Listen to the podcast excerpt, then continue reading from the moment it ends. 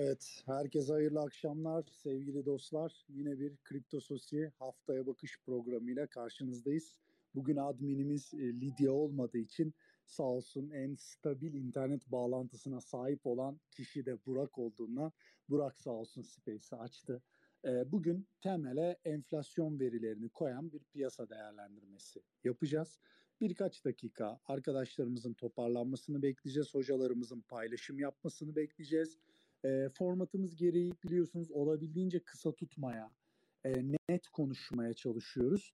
Bunun temel sebebi daha sonradan da insanların bunu dinliyor olması. O yüzden soru almıyoruz. Lütfen soru talebinde bulunmayınız. Hocalarımız Kerem, yani Kerem, ben, Burak ve Murat abi yani Coin Exile diye katılabilirse hocalarımız konuşacağız, değerlendirmemizi yapacağız ve bitireceğiz. Ee, Kerem, Burak hoş geldiniz sizler de abi. Hoş bulduk abi. Hoş bulduk. Burak gerçi biz hoş geldik senin kanalına. Öyle bir şey oldu. Kanalıma hoş geldin. Kanalıma Ben- hoş geldin. Ben paylaşımı yaptım. Siz de yapın. Hemen başlayalım. Ben de yaptım, ben de yaptım. yaptım yaptım. Ben de. Ya, o zaman başlayabiliriz. Zaten 33 geçiyor. Ee, Aynen. e, Burak, abi ben önce bugün senle başlamak istiyorum. Zaten hani görünen o ki sen ben Kerem konuşacağız şu anda. Ee, senden enflasyon verilerinin ne olduğu, çekirdek enflasyondan da kendi Telegram kanalında bahsetmiştin. İkisi de beklentilerin altında geldi. Bu ne demek? Piyasalar için ne anlama geliyor? Genel itibariyle daha böyle akademisyenliğine yaraşır bir şekilde bu konuyu bir bilgilendirirsen, herkes çünkü bu konulara aşina değil bizi dinleyenlerden. Daha sonra da e, bunun piyasalar üzerindeki etkisi, önümüzdeki dönem için beklentileri yani biraz daha fiyat tarafında Kerem'le konuşmak istiyorum. Buyur abi söz sende. Teşekkürler. Ee, yani şu- çok basit bir şekilde enflasyon bu manşet enflasyon headline manşet enflasyon dediğimizde bu işte enerji bütün hani o sepetin içindeki her şeyi dahil ediyor. Ee, sepette ne varsa Ee, çekirdek dediğimizde de gıda ve enerji e, kalemlerini dışarıda bırakıyor. Çünkü bunlar çok oynak. Hani zaten hani bunun oynaklığını da zaten son 6 ayda gördük. Hem gıda hem e, enerji fiyatlarındaki ciddi artışları ve düşüşleri de gördük. Ki ben düşüşlere zaten yaklaşık bir bir aydır hep dikkat çekiyorum. Ee, şöyle ki e, açıkçası bunun hani en kolay yolu bu e, anlaşılacak şekilde. Bugün bildiğimiz gibi işte enflasyon e, beklentinin biraz daha al- altında geldi. 8.7 bekleniyordu. 8.5 geldi. Ee, ama neydi bizim hani benim bir aydır hep söylediğim şey Ee, enerji ve gıda fiyatlarındaki düşüşten kaynaklı olarak biz enflasyonun düşeceğini söylüyorduk hep. Yani ben hep hani e, mısır, buğday, işte doğalgaz, işte benzin, bütün bu şeylere baktığımızda genelde bu dördüne hep bakıyorum. Bir de şeye bakıyordum hani Bloomberg'in tarım endeksi var. Ona da bakıyordum. O da ciddi düşüyordu. Yani buradaki düşüş doğal olarak manşet enflasyonu aşağı çekecekti. Ama burada bir soru işareti var. E tamam bu çok güzel ama bu bu çekirdek enflasyona yansıyacak mı? Çünkü çekirdek enflasyondaki bu şeyleri bunları e, ayrıştırdığımız için çekirdek enflasyonda açıkçası bugün artış bekleniyordu. Geçen ay 5.9 gelmişti yıllık çekirdek enflasyon. Bugün ise 6.1 bekleniyordu. 5.9 geldi tekrar. Aynı geldi. Yani çekirdek enflasyonun da aynı gelmesi açıkçası bugünün bence bugünün haberi bence çekirdek enflasyonun artmaması. Enflasyonun düşmesi değil. Kesinlikle. Kesinlikle. Ee, Beklenti oydu çünkü. Hı hı. Ya beklentinin yani onun da biraz da şeyi de hani manşeti de biraz aşağı çeken şey o oldu açıkçası. E, bu da doğal olarak e, Fed'in hani Fed'den beklenen faiz artışında değişikliğe sebep oldu. 75 bas puan artışı daha fazla bekleniyordu e, bu şey öncesinde. Veri öncesinde, e, enflasyon verisi öncesinde. Veri açık- açıklandıktan sonra hemen zaten piyasa tekrar geçen hafta öncesinde e, istihdam verisi açıklandığında 75 bas puan daha fazla fiyatlanıyordu e, CME borsasındaki vadelilerde. Ben o zaman da yazmıştım yani bunu çok önemsemeyin. Çünkü bu bu değişecek. Önemli olan enflasyon verisi ki ki biz ikinciyi de göreceğiz 13 Eylül'de. Ee, ki zaten o, o şekilde de oldu. Bugünkü enflasyon düşük geldiği için e, şey oldu tekrar 50 bas puan daha fazla fiyatlanıyor şu anda ihtimali daha fazla. Şeye baktığımızda ise kalemlere işte enerji fiyat yıllıkta %4.6 e, işte benzine baktığımızda onun alt kaleminde %8 civarı faturalar diye çevirdiğimizde işte utilities dediğimizde %3.6 bir düşüş var. Bu düşüşler hani şey düşüşler, sert düşüşler ve benim bir aydır da hep dikkat ettiğim, hep söylediğim, işte bu düşecek dediğim şeyler düştü gerçekten de. Bunu zaten hani görmek için de şey olmaya gerek yok. Takip ettiğiniz 3-5 tane şey var, grafik var. Ee, ama peki ne oldu? Bu çok güzel. Gıda fiyatlarında ne oldu? Gıda fiyatları ise senelik şeyde bu sepetin içinde diyelim %10.9 artmış. Aylıkta ise %1.1 art, %1.1 artmış. Yani sadece geçen ay. Gıda fiyatlarında açıkçası hala artış gözlenmiş ki gıda fiyatlarındaki düşüşün biz aslında devam ettiğini görüyoruz ve piyasanın da açıkçası yani bütün analistlerin de gıda fiyatlarında da bir zirveyi gördüğümüzü artık hani herkes bu konuda hemfikir diyebilirim. Biz önümüzdeki şeyden itibaren önümüzdeki aylardan itibaren enflasyon eğer e, enerji e, fiyatlarında çok sert sert çıkışlar olmazsa zaten gıda fiyatlarında işte ev e, şeyde mortgage işte kirada evlerde vesaire bütün hepsi düşme trendinde olduğu için zaten bundan sonraki e, enflasyon verilerini aşağı çekecek olan şey eğer çekecekse tekrar söylüyorum enerji fiyatlarında sert bir çıkış olmazsa bu gıda fiyatları olacak. Çünkü burada gerçekten düşüş var ama bu biz bu düşüşün henüz enflasyon verisine yansıdığını görmemişiz. Ama bunun önümüzdeki aylarda görüleceğiyle ilgili zaten hiçbir soru yok. Hemen konuyu da şöyle bitireyim. Hani çok fazla öyle bir e, şey yapmayalım.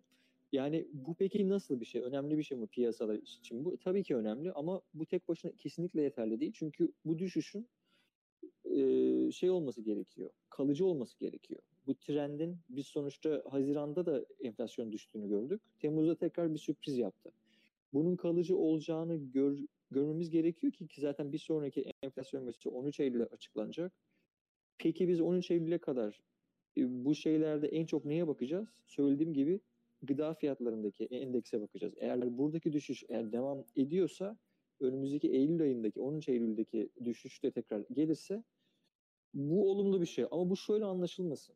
Hani Eylül'de de tekrar düştü. 8 işte e, 5'ten 8.3'e 2'ye düştü diyelim. Sallıyorum şu anda. Bu şu demek değil. Tamam artık enflasyon bitti. Fed faizleri artık şey yapacak değil yani. Bunu kesinlikle böyle algılamayalım.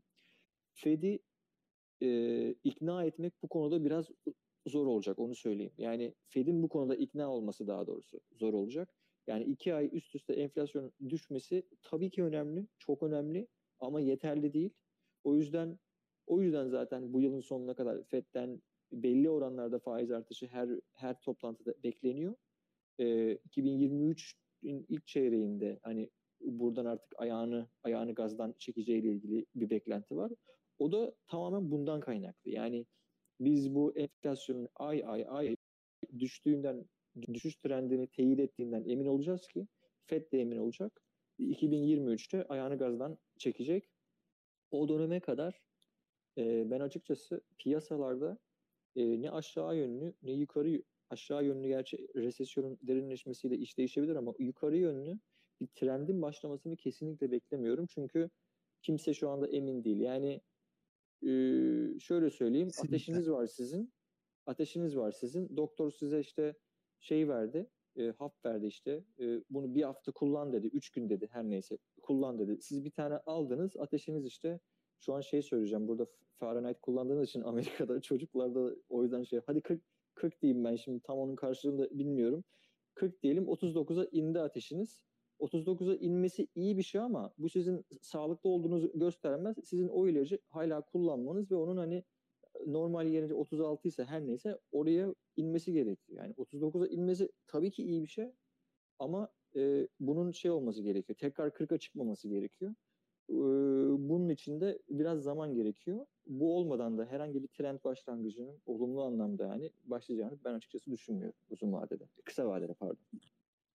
Kesinlikle. Biz de zaten hani e, kendi e, yazdıklarımızda, anlattıklarımızda bunu Kerem'le birlikte de söylüyoruz. Piyasa içinde bu yorumu bizlerle paylaştığın için teşekkür ederim Burak. Bence çok açıklayıcı oldu abi. Ağzına sağlık. E, dostlar aşağı yorumlara bir sürü insan 22 tane yorum görüyorum. Sesle ilgili sıkıntı var diyor. Ben açıkçası Burak'ı dinlerken hiçbir bağlantı problemi yaşamıyorum şahsen. Kerem sende var mı? Yo Ee, ben de ben de duyuyorum abi ikinizi de. e, yani e, bilemiyorum acaba e, bunu yaşayan arkadaşların kendi internet bağlantılarıyla alakalı belki bir problem olabilir. Çünkü ben yani Burak'ın konuşmasını hiç kesintisiz dinledim. E, o yüzden hani lütfen bir kendi internet bağlantınızı kontrol ediniz dostlar. Ee, peki bunu da söyledik inşallah genel genele yayılan bir şey değildir. 24 kişi yazmış farklı farklı arkadaşlar. Yani Allah. Twitter'da da bir şey olabilir abi bilmiyoruz tabii ama. Evet, evet, evet. Olu ama hani e, ben dinleyebildiğim için garipsedim. Evet. Evet Ben- benim de de. kesilse diyeceğim ki hani bir bizim yayınla alakalı bir problem var. Mes peki tamamdır. Ee, en kötü kaydından dinlerler abi. Ha, aynen öyle arkadaşlar. Yani bu e, canlı yayın bittiğinde yine ben hatırlatayım. Her e, Space'te hatırlatıyorum. Canlı yayın bittiğinde canlı yayına girmek için tıkladığınız o dikdörtgen işte üstünde enflasyon ne oluyor falan gibi bir yazı yazan o dikdörtgene de kayıt bittikten sonra kaydı oynat seçeneği göreceksiniz. Orayı tıkladığınız anda yayın bittiği gibi kaydı dinleyebilirsiniz. Onu da söylemiş olalım. Ee, Kerem senle bugün sohbet ettik. Ben birazcık oradan e, gireyim sohbete. Onun üzerinden gidelim. Şimdi Aynen. sen e, senle konuştuk işte enflasyon hem e, şey e, işte core enflasyon şey gelmiş e, çekirdek enflasyon e, işte beklentiden iyi gelmiş e, enflasyon da beklentiden iyi gelmiş. Bu birazcık piyasalara herhalde nefes aldırır falan dedim ben. Sen de katılmakla birlikte bu düşüşün bir sonraki aydaki beklentiler için bir problem olduğunu söyledin. Çok da mantıklı. Ee, onu birazcık açmanı rica edeceğim.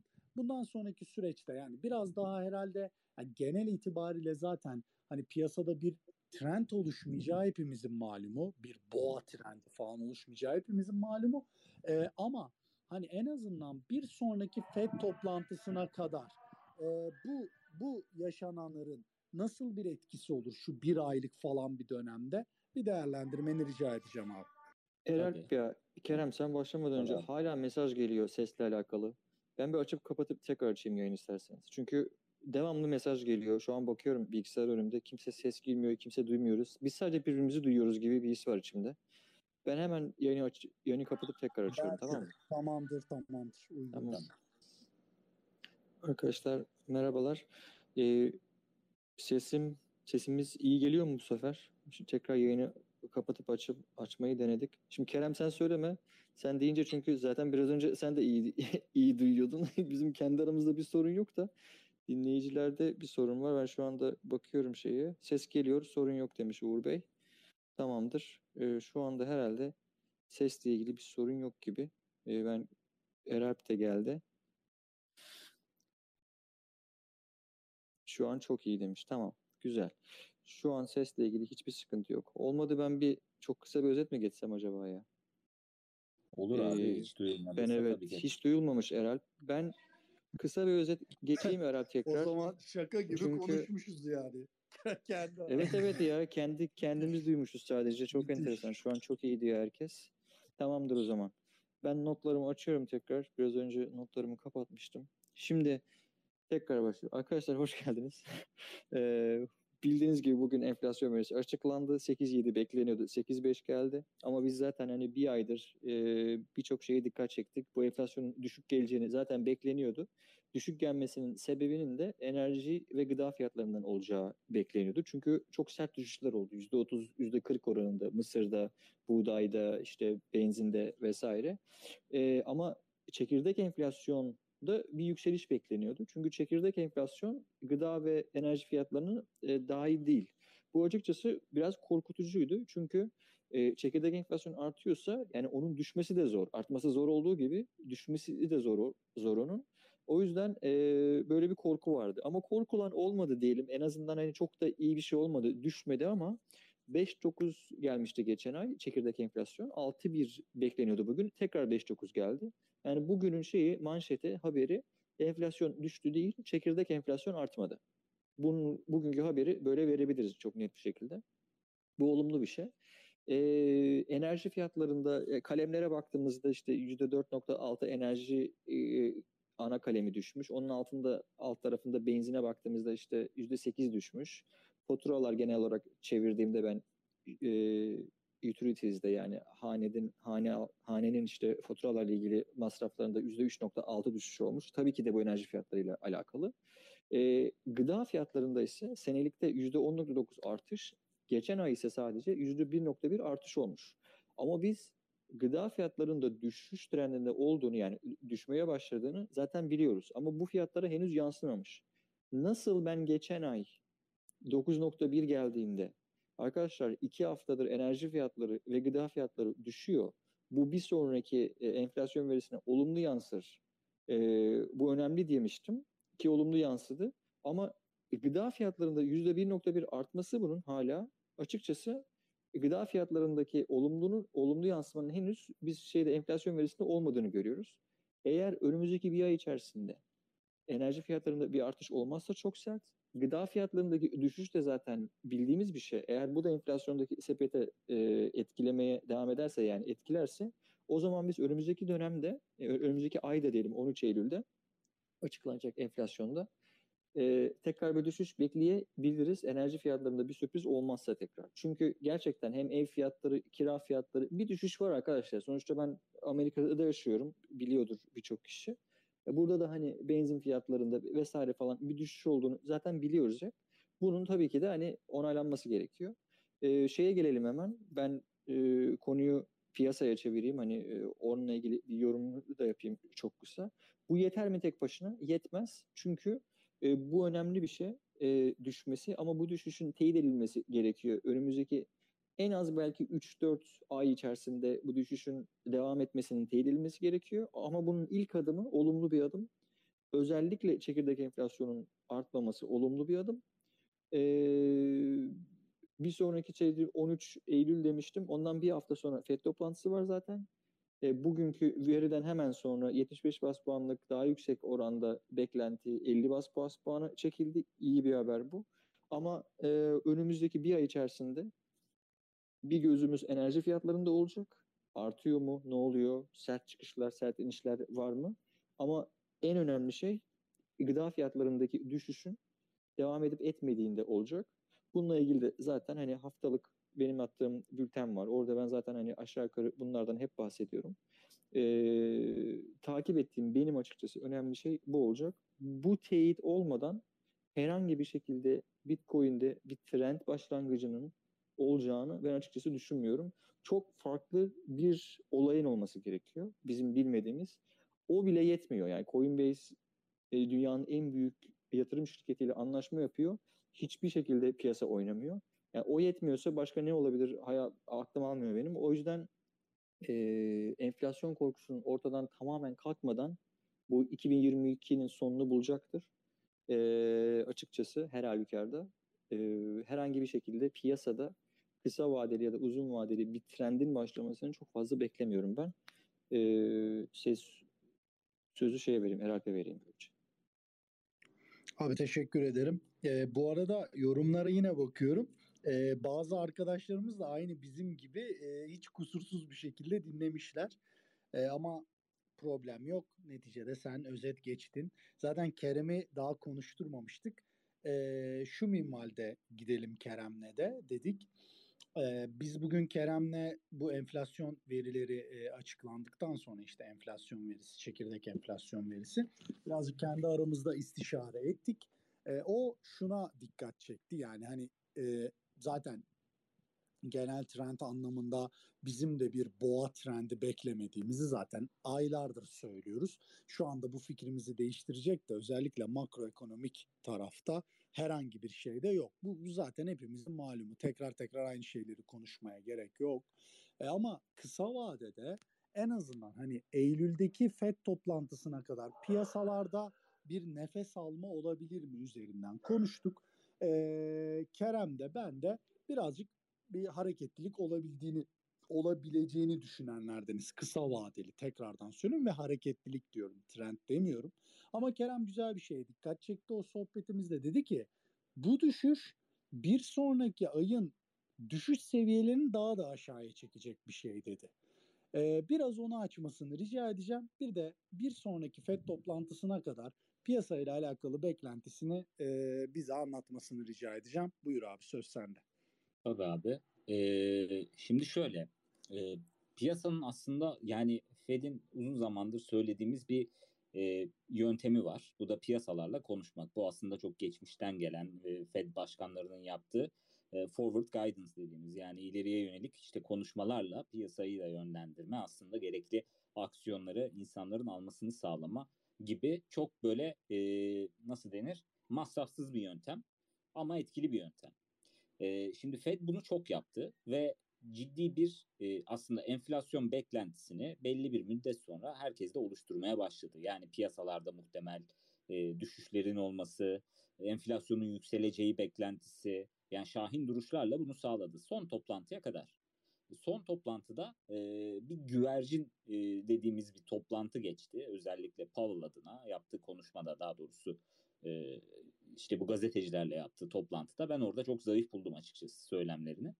E, sonrasında da zaten hani piyasalar da bunu Fed pivot olarak algıladı. Yani Fed pivot nedir? Fed artık bir noktada enflasyonun düşebileceğini öngörüyor ve buna göre de Fed artık önümüzdeki süreçte e, işte faizleri ya o kadar arttırmayacak ya da azalmaya gidecek e, gibi bir beklentiyle e, bir şeyleri düşünmeye başladı. Piyasanın genel bakış açısı buna evrildi.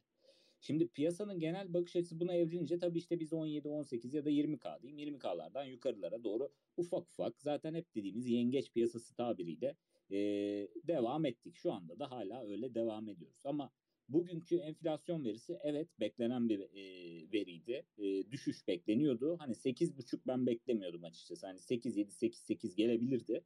Ama 8,5 ciddi bir düşüş. O yüzden e, Burak'ın da hani söylediği e, aslında e, nerelerde düşüş olduğu ve nerelerde olmadığı verisi önemli. Çünkü önümüzdeki süreci biraz onlar belirleyecek. E, ve tabii baktığımızda aslında şunu da görüyoruz. E, nerelerde düşüş olmuş, nerelerde düşüş olmamış konusunda petrolün ciddi bir katkısı var buraya. Yani petroldeki e, düşüş e, ciddi anlamda e, işte birçok e, şeyi etkilemiş e, enflasyon bazında. E, fakat düşmeyen şeyler de var. Şimdi bu düşmeyen şeyler nasıl kontrol altına alınabilir? Petrol düşmeye devam eder mi? En nihayetinde petrol e, belli ülkelerin bayağı etkisinin olabileceği Rusya gibi e, genellikle supply'ı yani arzı elinde bulunduran e, ülkelerin farklı değerlendirebileceği hele ki böyle bir dönemde yani işte Ukrayna savaşı, muhtemel savaşı, kış geliyor, Avrupa'nın yaşayabileceği sıkıntı, e, işte baktığımızda aslında ödeme yöntemleri değişiyor. Bugün Türkiye'de bile görüyoruz. Yani Rusya'nın kullandığı ödeme sistemine belli ülkelerin entegre olması e, sağlanabilir ki bunlar ciddi anlamda hani rezerv para dediğimiz doların artık tek rezerv para olup olmayacağı soru işaretini de en nihayetinde getirebilir. E, yani farklı bir döneme giriyoruz aslında. E şimdi burada çeşitli savaşlar olacak. Yani savaş dediğim illa e, birebir birbirinin üstüne gelen tankla tüfekle savaş olmasına gerek yok. Ciddi bir ekonomik savaşın, e, bir teknolojik savaşın neredeyse zaten 10 senedir içerisindeyiz. Şimdi öyle bir döneme giriyoruz ki Amerika'da önemli bir ara seçim olacak. Bu ara seçime giderken enflasyon baskısında olan bir yönetim var. Yani enflasyonu indirmek zorunda olduğunu e, olan bir yönetim ve bunu da halka göstermek zorundasın. Neden? Halkın %90'ı neredeyse bu enflasyonun altında zorlanırken parası olan, e, zamanında bu basılmış, havadan basılan paraların önem dağıldığı kişiler e, ki bunlar zaten zengin diyebileceğimiz işte çeşitli şirketler e, ya da önemli işte avukatlar, finans yöneticileri, hedge fonları ve benzeri kişiler bunlar zaten çok ciddi paranın üstüne para kattılar. Dolayısıyla bunlar kimsenin umurunda değil. Yani seçim açısından umurunda değil. E, seçim açısından mesaj vermesi gereken bir kitle var. E, şimdi bu kitleye enflasyonun düştüğünü göstermek zorundasın ya da mücadele ettiğini göstermek zorundasın. Önemli bir seçim maddesi. Peki sen dışarıdaki Rusya yani Amerika ile çekişen Rusya, Çin gibi ülkeler varsa bu potada bu ülkeler sen e, Yani petrolün düşüşünü ben daha önce açıkladım. Bir, birkaç yayında da açıkladım. Yani hem Biden'ın Arap Yarımadası'nda ziyareti sonrası e, September yani Eylül'de yapılacak e, kapasite artışlarının öne çekilmesi, bunun üstüne stratejik petrol rezervlerinde satışa gidilmesi Amerika bazında bunlar petrole etki edecekti. Burası kesin. Bunlar bunlar sürdürülebilir değil bu arada. Yani bunların belli bir sınırı var. Yani evet Eylül'e kadar işte Arap Yarımadası'ndan gelen petroller etki edebilir. Stratejik petrol rezervlerini bir noktaya kadar satabilirsin. Devam edilebilir, sürdürülebilir bir süreç değil. Dolayısıyla petrolün ben buradan e, özellikle hani Rusya tarafından belli çeşitli e, belli amaçlarla kullanılarak yükseltileceğini. Çünkü petrol böyle bir üründür. Yani ülkeler bunları kullanırlar. E, altın da böyle bir üründür. Belli ülkeler gene kullanabilirler.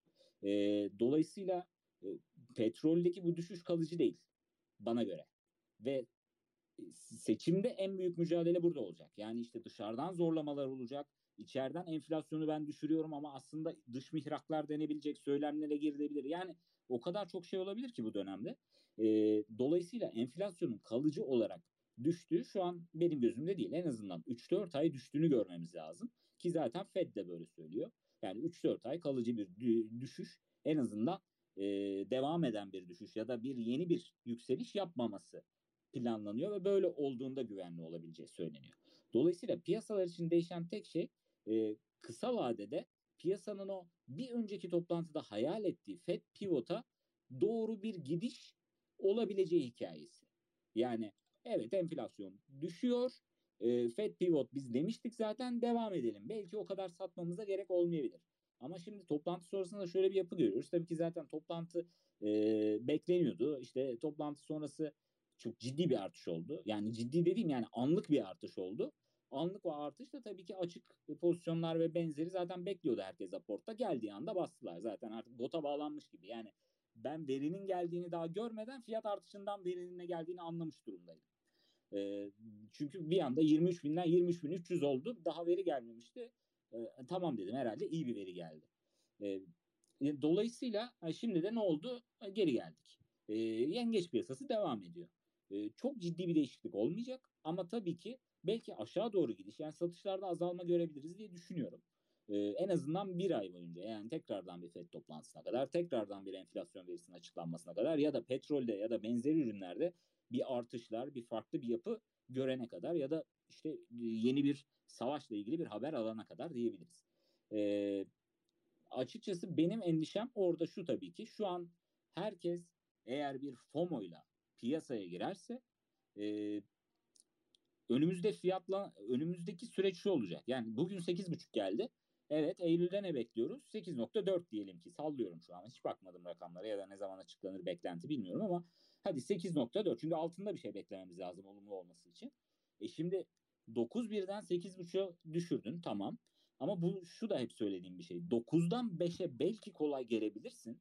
Ama 5'ten 2'ye gelmen yani hedefin olan noktaya gelmen için ciddi fırın ekmek yemen lazım. Yani o 9'dan 5'e getirdiğinin belki 10 fırın daha fazlasını yemen lazım. E bunun için bilançoya dokunman lazım ki bilanço hiç konuşulmuyor şu an. Ee, yani Eylül'de bunun artışının olacağını biliyoruz bilançoyla ilgili. Bilançoda azaltmanın artış yapılacağı konusunda Eylül'de gene bir beklenti var. Dolayısıyla piyasanın yani piyasada yatırımcıların şuna bakması lazım. Önümüzde bizim hakikaten zorlu bir son çeyrek var. Bu son çeyreğe girerken e, biz piyasanın altında kalmayalım. Ama yengeç piyasası eğer piyasa, piyasa yukarı giderse karımı alayım çekeyim. Karımı alayım kenara koyayım şeklinde temkinli bir şekilde gidilebilir. Piyasa sürülebilir. Ben bunu piyasada surf yapmak olarak adlandırıyorum. Piyasada surf yapılabilir. Ama sana da söylediğim herhalde yani işte bu 8.5'tan 8.4'e gelmesi beklentiyi yukarı çekiyor. Yani devamlı bir aşağıya gidiş beklentisi işte 75 bas puan değil artık 50 bas puan fiyatlayacağız mesela faizlerde. E peki 50 gelmez de 75 yaparsa Fed ne olacak? Çünkü şunu da söyledi. Ben artık forward guidance yani ileriye yönelik bu bilgilendirmelerde e, biraz geri duracağım. Yani bir önceki toplantıda bunu da söyledi. Dolayısıyla bizim piyasayı çok ciddi sıkı sıkıya bakıyor olmamız lazım. Ama o kadar çok fazla da değişen e, dediğim bu önceki bahsettiğim dinamikler var ki bu dinamikleri göz ardı edersek piyasanın altında kalırız. Yani girdim ben coşuyorum dediğiniz noktada piyasanın altında kalırsınız. Dolayısıyla ben hala temkinli bir şekilde e, önümüzdeki süreci beklememiz, bu enflasyondaki gidişatın e, devamlı olacağından emin olmamız e, ve ondan sonrasında daha temkinli yol, alabil yol alınabileceğini düşünüyorum. Ama tabii ki bu aralar bir FOMO olma ihtimali var piyasada. Ama burada da zaten biz seviyelerimizi belirtmiştik. Yani 26, 27, 28'i konuşurken tabii ki bu ihtimalleri de düşünüyorduk. Ee, bu ihtimaller gerçekleşti. O bölge gelebilir mi? Gelebilir tabii ki. Önemli dirençlerin olduğu, teknik dirençlerin olduğu önemli seviyeler 26, 27, 8. Bu bölgeler gelebilir. Ama bunun altındaki seviyelerde hala e, hani göz ardı edilmiş olmamalı. Önümüzdeki 6-9 ay zorlu aylar. E, bu aylarda ben hala piyasanın e, açıkçası kendi beklentim e, petrolün ciddi bir e, artış yapacağı bir noktada belki 60-70'li seviyelerden tekrardan yükselişe başlaması mümkün olabilir diye düşünüyorum. E, eğer buralardan toparlamazsa tabii. E, ama sonrasında hani buradaki artış enflasyonu da etkileyecek. Fed'in gidişatında biz devamlı bir azalış görmeyeceğiz. Dolayısıyla beklentileri e, makul seviyede tutmakta yarar var diye düşünüyorum herhalde. Çok teşekkür ederim Kerem. Ben açıkçası birkaç soru sormuştum. Sen çok daha fazlasını e, açıkladın. Sağ olasın abi. Çok teşekkür ederim. E, çok da detaylıydı. E, Erkan Hocam hoş geldiniz. Şerefler verdiniz. Hoş geldiniz hocam. Hoş, hoş bulduk geldiniz. arkadaşlar. Merhabalar. Nasılsınız? Çok teşekkürler siz. İyiyiz hocam. Çok teşekkürler. Çok güzel bir yayın yaptığınızı gördüm. Bir dinleyeyim dedim. Hocam çok teşekkür ederiz katılımınız için. Biz de memnun olduk ama madem geldiniz sizi sadece dinleyici olarak bırakıp programı anlatamazdık. O yüzden bir e, biz birazcık şey konuştuk. Evet, işte Burak enflasyonu konuştu.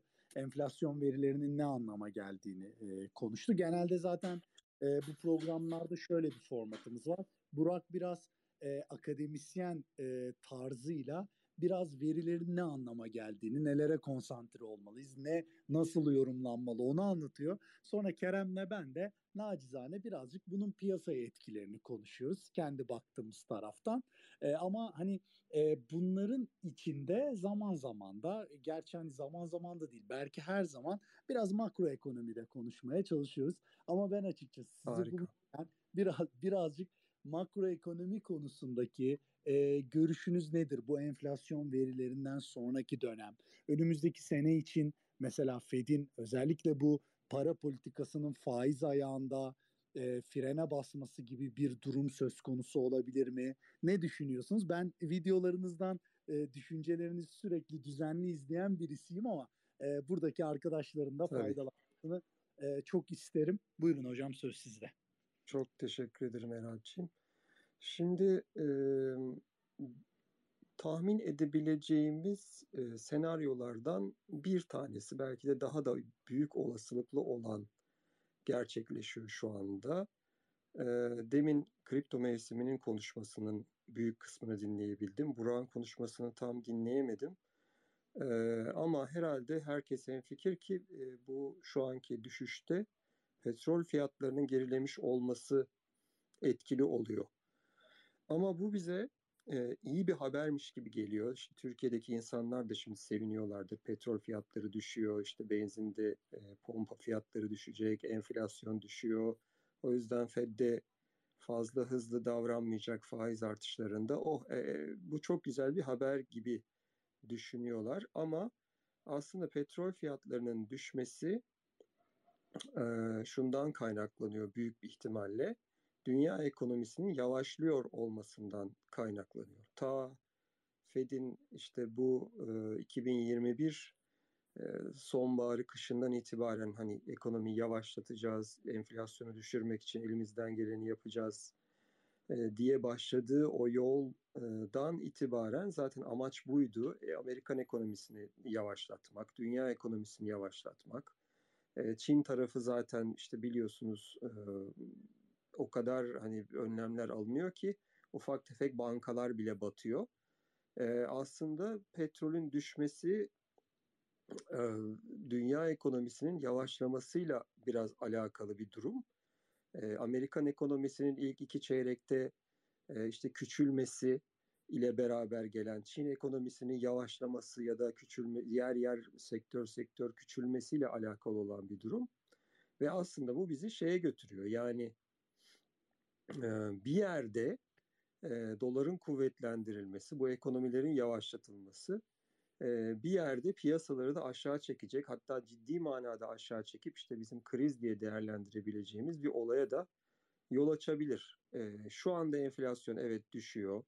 Fed mutlaka bir yerde işte piyasa şu anda onu pivot diye söylemeye başladı. Bir yerde Fed dönüş yapacak yani mutlaka tabii ki dönüş yapacak.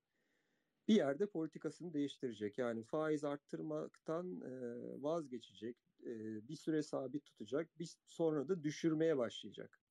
Erkan Hocam çok özür dilerim. Burada herhangi bir termin beklentiniz var mı? Yani bağlayıcı olmadan. Ee, sizin genelde öngörüleriniz isabetli. Takribi olarak bir tahmininiz var mı? Açıkçası tahmin etmeye çalışmıyorum onu.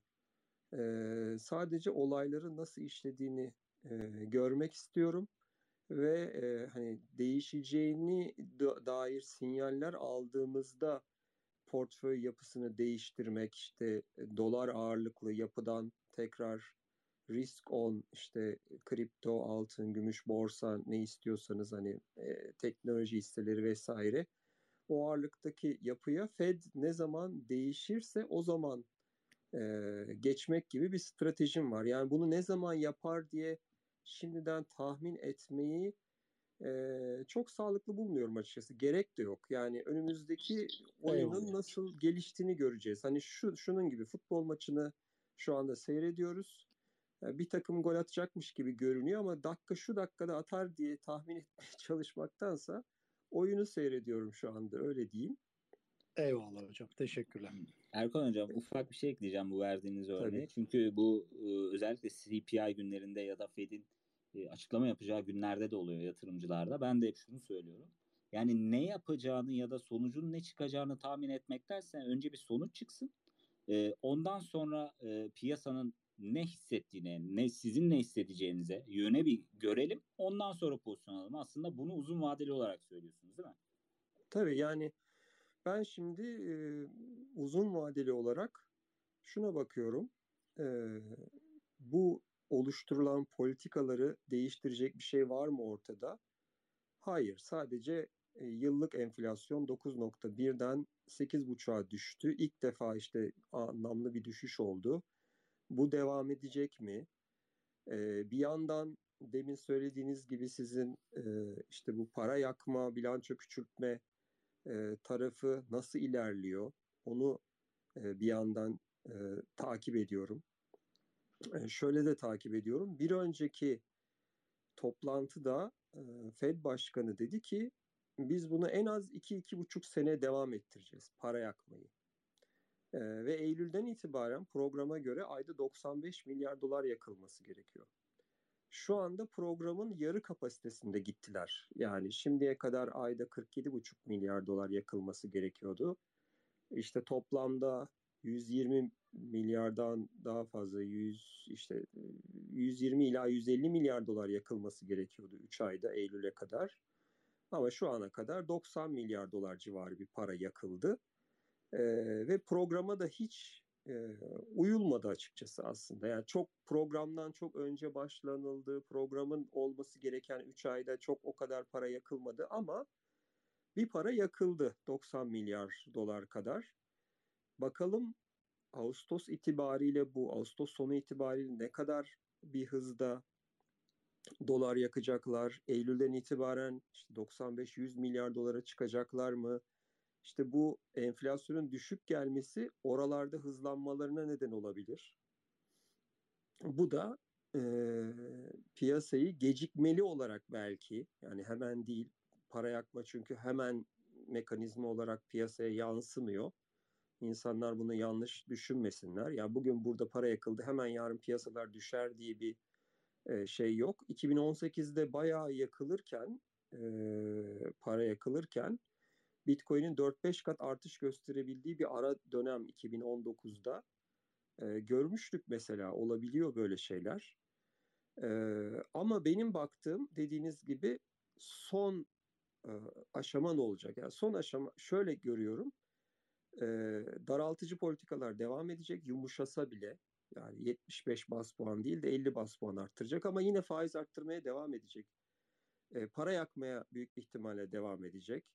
Enflasyon düşerken bir yerlerde istediği noktaya ulaşabilecek mi? O dediğiniz şey çok önemli. İşte 8-9'dan 5'e indirmek kolay da 5'ten 2'ye indirmek çok daha zor. O zaman da devreye girebilecek mi? Yoksa o zamana kadar bu dediğimiz kriz durumu mu gerçekleşecek piyasalarda? Birdenbire büyük çöküşler mi olacak? Bunları hep beraber göreceğiz. Ben şuna inanıyorum. Piyasalar için ara rally olsa bile bir şekilde e, piyasalar tekrar dip denemesi yapacak gibi görünüyor. Çünkü bu Fed'in daraltma politikaları bu şekilde devam ederse. Yani çok ciddi bir e, geri dönüş önümüzdeki birkaç ay içerisinde olmazsa diye düşünüyorum. Ve ondan sonra Fed'den ciddi olarak bir geri dönüş işte tam tersine e, piyasalarda gördüğümüzde yani tekrar para basma gibi, tekrar e, bilançoyu genişletme gibi özellikle bir şey gördüğümüzde ancak çok daha güvenli o zaman daha fazla şu anda da benim portföyümde e, önemli miktarda yani bana göre önemli tabii herkesin önem şeyi farklıdır. E, kripto varlık var ve he, bu ara dönemdeki yükseliş olabilme ihtimaline karşı var. E, ama çoğunluğu işte dolarda dediğim gibi bir yapı ile gidiyorum. Ve Fed tamamen değiştirdiği zaman bu yapıyı da ciddi olarak ben değiştirmeyi düşünüyorum. Tabii ki bu benim tercihim. Hiç kimseye uymayabilir. Herkes mesela şu anda bu aradaki fırsat kısmının oluşacağını düşünenler portföylerinin çok büyük kısmıyla kriptoda da bulunabilirler. Böyle bir risk de alabilirler. Ben almıyorsam e, bu benim tamamen kendi şahsi tercihim. Herhangi bir kimseye tavsiye, yol gösterme falan gibi bir e, şey yok burada. E, ama en güvenli ortamın ben şey olacağını düşünüyorum. Artık bu bu sonbaharda mı olur? Gelecek senenin ortalarında ya da sonbaharında mı olur? mesela şunu söyleyeyim çok uzatmadan. Şu anda türev piyasaları 2023'te Fed'in tekrar faiz indirimleri yapacağını fiyatlıyor. Daha önceki e, bu tip fiyatlamalara baktığımızda son 4-5 tanesinin doğru çıktığını görüyoruz. Yani ne zaman piyasa böyle fiyatlamalar yapsa e, son 4-5 seferde Fed gerçekten o söylenen zamanda faiz indirmiş. Faiz indirimi sırasında da işte krizlerin oluşabildiğini görüyoruz işte e, derin resesyonların ya da işte piyasa e, türbülansların oluşabildiğini görüyoruz. Belki de Fed 2023'ün ikinci yarısında e, faiz indirip tekrar para basmalara falan başlayacak. Belki de o zaman e, tekrar daha fazla e, riskli varlıklara portföylerde çok daha güvenli bir şekilde yer verme ihtimali olacak. Ama son cümle olarak da şunu söyleyeyim. Dediğim gibi oyunu seyrediyorum ve golün ne zaman olacağını tahmin etmeye çalışmıyorum. Sadece bakıyorum e, oyun eğer bu sonbaharda dönerse ona göre de pozisyonumu değiştirebilirim. Erkan Hocam e, çok değerli bilgiler verdiniz ama ben açıkçası e, sizin hasta olduğunuzu unutmuşum. O yüzden de Fuat'la hemen konuştuk. Erkan Erkan Hoca Erkan Hoca'yı mutlaka alalım diye dinleyici olarak geldiniz. Biraz metazörü de oldu. E, sonra ee, sesiniz falan böyle gelince ya dedim ne yaptık biz nasıl unuturuz bunu? Arkadaşlar Erkan Hoca da e, Covid'liler kervanına katılmıştı geçtiğimiz günlerde. Ben e, tekrar ediyorum hocam. Kusura bakmayın ya biz çok keyif aldık dinlerken Yo, ama estağfurullah, e, estağfurullah. Düşünemedik yani. Biraz yorduk sizi. Lütfen kusurumuza bakmayın. Yok estağfurullah. Ee, benim için de iyi bir tecrübe oldu. Demek ki bir 5-10 dakika konuşabiliyormuşum. Çok teşekkürler. Biz çok teşekkür ederiz hocam. Şeref çok verdiniz. Çok sağ olun hocam. Teşekkür ederiz hocam geldiğiniz için tekrar. Ben dinlemeye ee, devam ediyorum. Tamam. Biz de zaten eyvallah Biz de bitiriyoruz zaten hocamızla. Tamam, çok sağ ol. Ee, Tamam konuşacaklarımızı konuştuk. Ee, Kerem, Burak e, ekleyeceğiniz bir şey varsa ekleyelim yoksa bitirebiliriz burada. Bence bitirelim. Ee, Aynen, aynen. Bunun Benim benim bütün için de detayları tamam. konuştuk bence de. Evet. Bundan Evet. sonrası artık şey yani yeni bir şey ekleyeceğimiz bir şey yok bence bu sohbete. Herkese Evet. geldiği için çok teşekkür. Sen mi kapat? Hadi sen kapat herhalde. ben gene girdim konuya. Hayır hadi açılışı sen yaptın bugün. Kapanışı da sen yap. Konu Ee, şeyi de Space'i de ben açtım. Space'i de ben açtım ayrıca yani. Benim kapatmam daha doğru oldu. Evet evet o yüzden söylüyorum işte sen kapattın. Tamamdır. Arkadaşlar yayınımıza geldiğiniz için çok teşekkürler. Ee, iyi akşamlar diliyoruz herkese. Bizi takip etmiyorsanız hesaplarımızda YouTube hesapları var. Eralp'in, e, Erkan Hoca'nın. Onları takip edin lütfen. E, Kerem'in de Kriptonesimin de web sitesi var. İşte hesapları var. Her yerden yapıyor. E, Erkan Hoca bir şey söyleyecek sanırım. Hocam buyurun. Yok tamamen e, el sallama hareketi yapmaya çalışırken yaptım yani. el sallarken el kaldırdınız hocam. El Tamam. kaldırdım evet. E, Biz bu içerikleri arkadaşlar her zaman her gün takip yani paylaşmaya çalışıyoruz sizlerle. Sizler de bunları bizleri takip ederseniz, etkileşimde bulunursanız, soru sorarsanız bu da bizi mutlu ediyor diyelim. Herkese iyi akşamlar, hoşçakalın. İyi akşamlar. İyi akşamlar. İyi akşamlar.